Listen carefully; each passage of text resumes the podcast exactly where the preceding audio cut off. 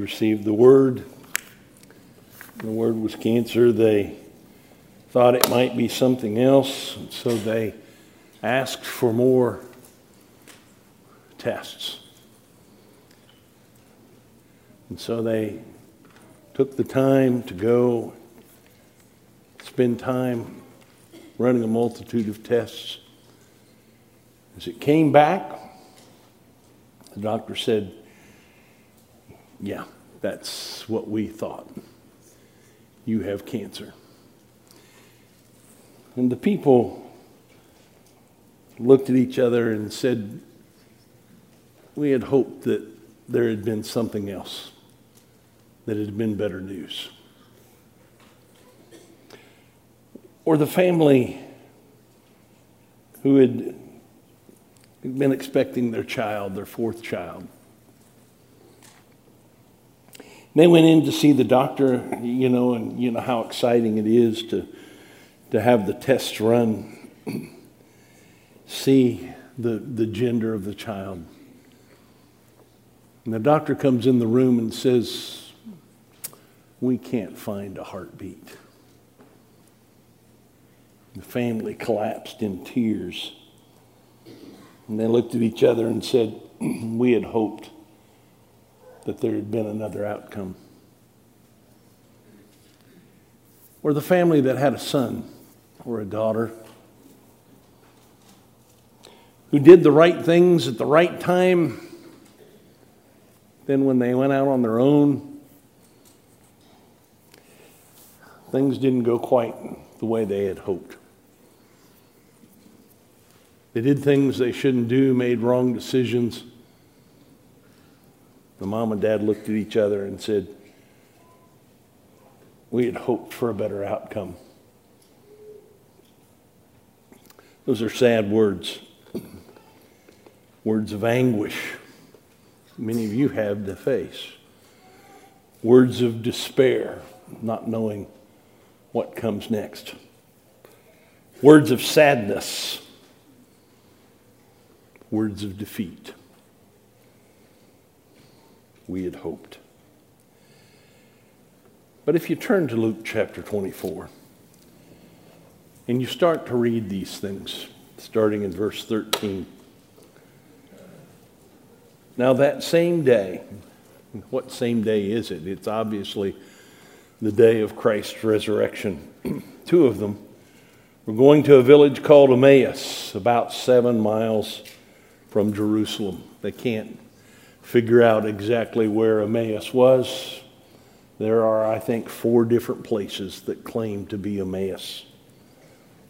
And they were talking with each other about everything that had happened. And as they talked and discussed these things with each other, Jesus himself walked up. But they were kept from recognizing him. I don't know why. I don't know how. Was this one of those things where he had his cowl over his head where you couldn't really see his face very well, or was it a miraculous thing? I have no clue. I have a feeling it was probably the latter. And he asked them, What are you discussing together as you walk along? And it says they stood still, their faces downcast. The language there is that they literally stood still. That they're walking along and Jesus comes up, and as they're walking along and he asks them that, that they stop and they just kind of hang their heads. One of them, named Cleopas, asked him, Are you the only one in Jerusalem who doesn't know the things that have happened in these days? What things? He asked. And about Jesus of Nazareth, they replied, He was a prophet, powerful in word and deed before God and all people. And the chief priests and our rulers handed him over to be sentenced, and they crucified him. But we had hoped. We had hoped that he was the one who was going to redeem Israel. In addition, some of our wisdom, uh, some of our women among us amazed us. They went to the tomb early this morning, didn't find his body. And they came and told us they'd even seen a vision of angels who said he was alive. And they came and told us that they had had this vision. And then some of his, our companions went to the tomb and found it just as the woman had said, but they didn't see Jesus. Doesn't this make you wonder who, who Cleopas and his companion were? Because they were companions of the disciples, they were companions of the apostles, and they knew exactly what was going on. he said to them, How foolish! How foolish! And he showed us, or he said, how foolish you are and how slow to believe all the prophet what all the prophets have spoken. Did not the Messiah have to suffer these things and then enter his glory? And beginning with Moses and all the prophets, he explained to them what was said in all the scriptures concerning him. Our original thought is, you know, if I'd been there, you know, Number one, I would have recognized him just like that. Let me ask you a question, those of you who wear glasses or maybe sunglasses. Have you ever wondered where your sunglasses were or your glasses were, and you searched the entire house and you started to get angry and you said, Has anybody seen my. Oh, here they are. I've done this. I cannot find my keys. Where are my keys? I have looked all over the place and I started to panic because have I lost those keys? Where are my keys? Oh, here they are. We've had things right under our nose, and we say that hindsight is 2020. And how many times have we seen the obvious but completely missed it. A few years ago, there were these pictures that you, if you looked at them long enough, you'd see something else. Or if you've lost something and somebody says, Where was the last place you had it? Now, I got to tell you, that's my pet peeve if I remembered the last place I had it, don't you think I would have gone there and found it? There's this response that says, or when you finally find something, and, and I remember my dad saying this if it had been a snake, it would have bit you. It was right there, it was right in front of you. I feel that's our lives sometimes. I feel that's the way we go through life. We ask for God's guidance, and then we feel completely lost. We complain that we can't find God, and when we find ourselves in the middle of a struggle, if I had only, those words fall.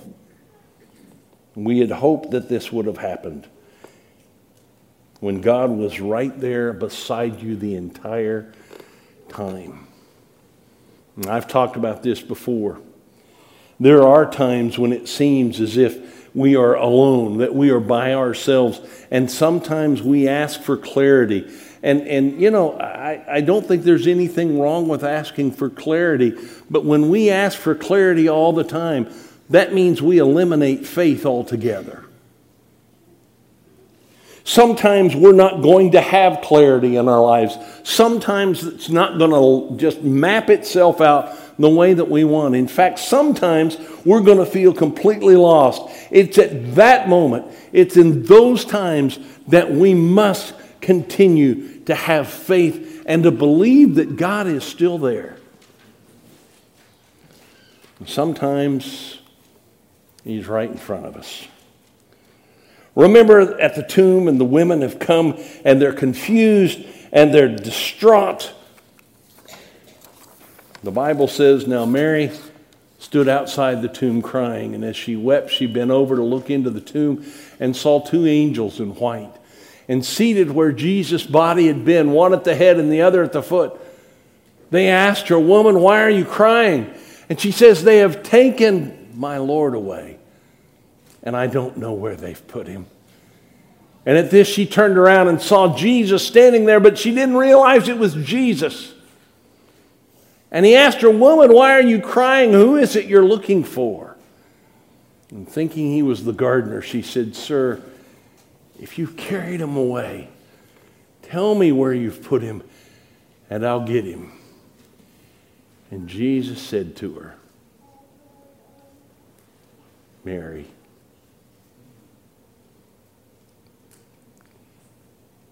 She turned to him and cried out in Aramaic, Rabboni, which means teacher.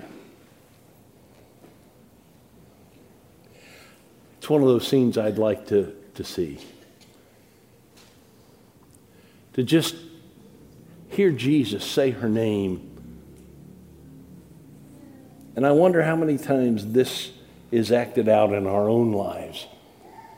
Everything seems to be in a, in a, in a tizzy, and everything just seems to be swirling around us, and we don't know what's going on. And all of a sudden, we hear our own names, much like Mary did. We crave for that relationship that all we need to hear is Him calling our names. What did Jesus do for those disciples on the road? Remember what they said? They were talking about everything that happened in Jerusalem, and they said, We had hoped. Remember that phrase? We had hoped that he was the one who would redeem Israel. And Jesus explained everything about how the Messiah must suffer on the cross. And he began with Moses and the prophets, and he laid everything down. And he had redeemed Israel. And they didn't even know it because they continued to have that warped image of Jesus being the king of Israel, where he ruled over the Romans, and he was one of those that came in and called his armies in, and they just didn't get it. And Jesus explained to them. Jesus, you see, makes sense of everything. Sometimes we think God is messed up. this isn't the life I was supposed to live. I mean, he must have, he must have gotten my name confused with someone else, and, and, and my life is messed up. And it's with faith that we march on, knowing that God is in control. We seem miserable and we're trying to figure life out. And these two disciples are discussing and examining what had happened, what had gone wrong. Instead, it was exactly the way that God had planned it. They thought he had messed up. But Jesus said, No, no, no, no, you don't get it. This is exactly what God wanted. They were trying to figure out life through their own eyes and their own interpretation. And how many times does that happen with us? We try to figure out things through our own eyes and through our own interpretations, and instead, we need to see it through His eyes. We tend to overlook God's presence because, frankly, we don't look. Good news. If you're a follower of Jesus, no matter how bad this world gets, it's as close to hell as you'll ever be. Heaven is your home. It only gets better from here. It's what Shane Pruitt says. And as I said, we tend to overlook God and Jesus because, frankly, we just don't look. In Matthew chapter 8, it says, Blessed are the pure in heart, for they will see God. And I, I have talked about this a little bit. And I, for years, my, my thought about this was we shall see God if we're pure in heart. One of these days, we're going to see God because of our purity, because we have done what He has said to do. But very honestly, I've come to think that I've been wrong on that. Because if we have pure hearts, we will see God every single day. We'll see Him in our lives, we'll see Him in other people. The only Jesus, the only God people may see, may be through us. And so we're called to have pure hearts. I, one of the things that, that I just I just love doing and hearing is when you say to someone, I want you to look for Jesus this week. And the response that they have. Because you see, when we start looking, it's when we start seeing. Simple smile, a held door, a word of encouragement, anonymous kindness, a note of appreciation. God's all over the place. And I fear that sometimes what happens is we're just too lazy to see God. We become so concerned with the cares of the world and the affairs of the world that we frankly just miss seeing Him.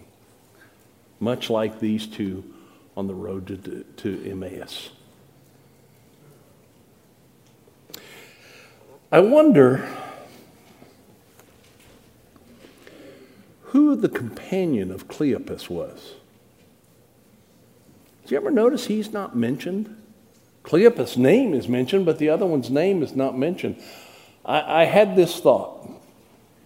Perhaps it's us. Perhaps it's you and me that, it's his, that, that are his companion, that are walking alongside. That we've heard the good news, but we continue to live in the past and stop looking for Jesus in the world. You see, Cleopas and his friend convinced Jesus to spend the evening with him and eat with him, and they really didn't have any idea who he was or what he was doing. And sometimes I wonder if, if we just completely miss him. And at this, he gave thanks and he broke bread, and they recognized him. One of the things that I read this week, and I thought it was very interesting, it says he disappeared, but he left the bread there. He left the bread for us to partake in. It says, Were not our hearts burning within us while he talked with us on the road and opened the scriptures within us? And they returned to Jerusalem at once. Remember how far it was? Seven miles. They returned to Jerusalem at once. And so it begins. We tend to let the cares and the struggles get in our way and blind us, or even our busyness. And I'm asking us today to, for our hearts to burn within us that as we read about Jesus, that our hearts burn within us, that when we see his way and the plan that he has for us, that our hearts burn within us. I want our hearts to burn within us as we hear the stories of Jesus. And I pray that it forever makes a mark. Let's pray. Father, as we read this wonderful story about two disciples who are walking along the way and encounter Jesus. Father, I pray that we encounter Jesus every day and that, that it is my prayer and my hope that we don't we don't miss him. That we don't realize who he is that He comes by and, and wants to be a part of our lives, and yet we tend to miss Him.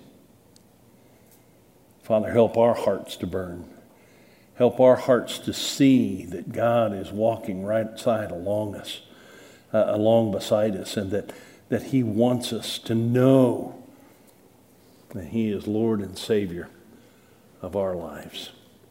Father, I pray this in Jesus' name. Amen. Roger has selected a song for us. We're going to sing here in just a moment.